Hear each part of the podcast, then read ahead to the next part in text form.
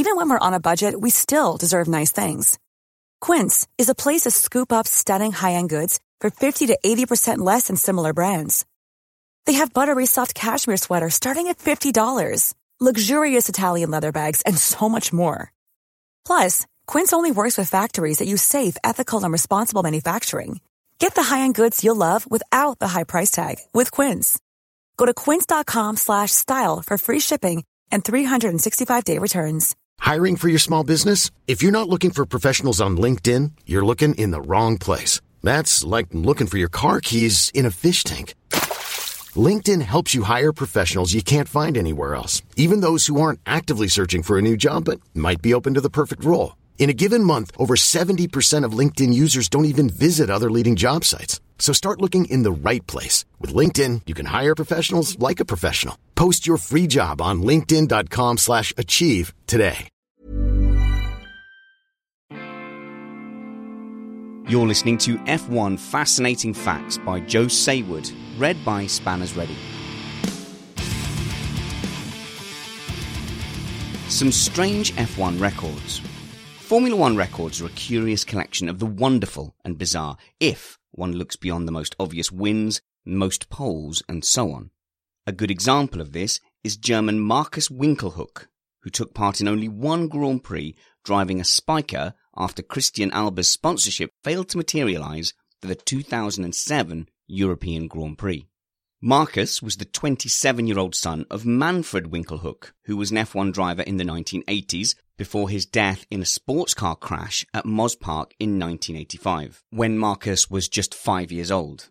Winkelhock Jr. qualified last on the grid at the Nürburgring, but by the third lap of the race, he was in the lead by more than half a minute, having been the only driver in the field to be using the right choice of tyres.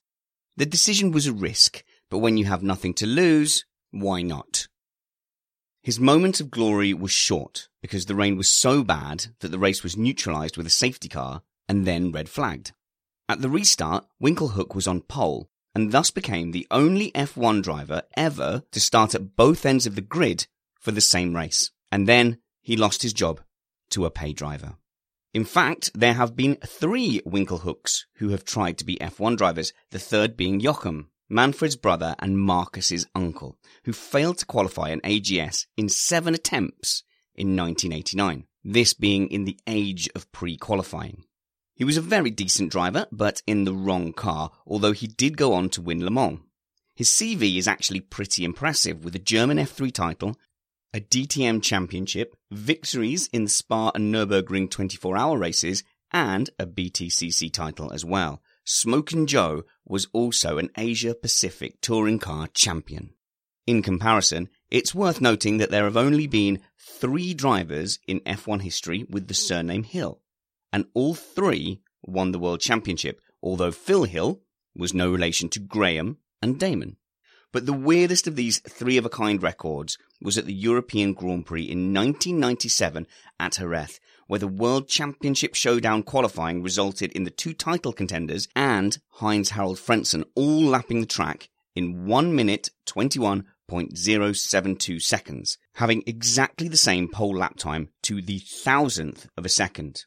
The probability of that happening was less than tiny, and it's not likely to happen again for at least another hundred years. Although perhaps some statistician out there will work out the mathematical probability for us. Mind you, what is the probability of a driver achieving three pole positions in his Formula One career and never leading a single lap in a race? Well, that happened to Teo Fabi.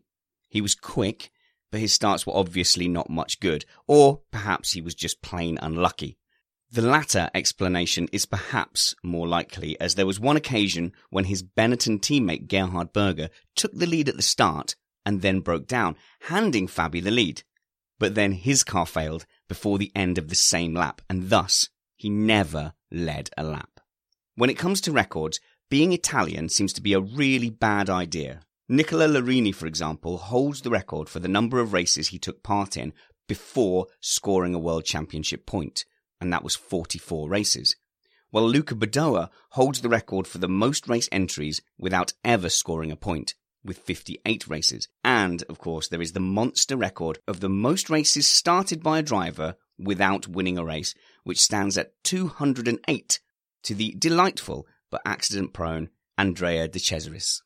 The Italians failed to get the record for the most races started by a driver before a first F1 victory, which currently stands to Mark Webber with 130 starts. It's interesting to note that Nico Rosberg holds the record for the most GPs contested before winning a world championship at 206, while his father Keke has the record for the fewest F1 victories achieved before winning a world championship.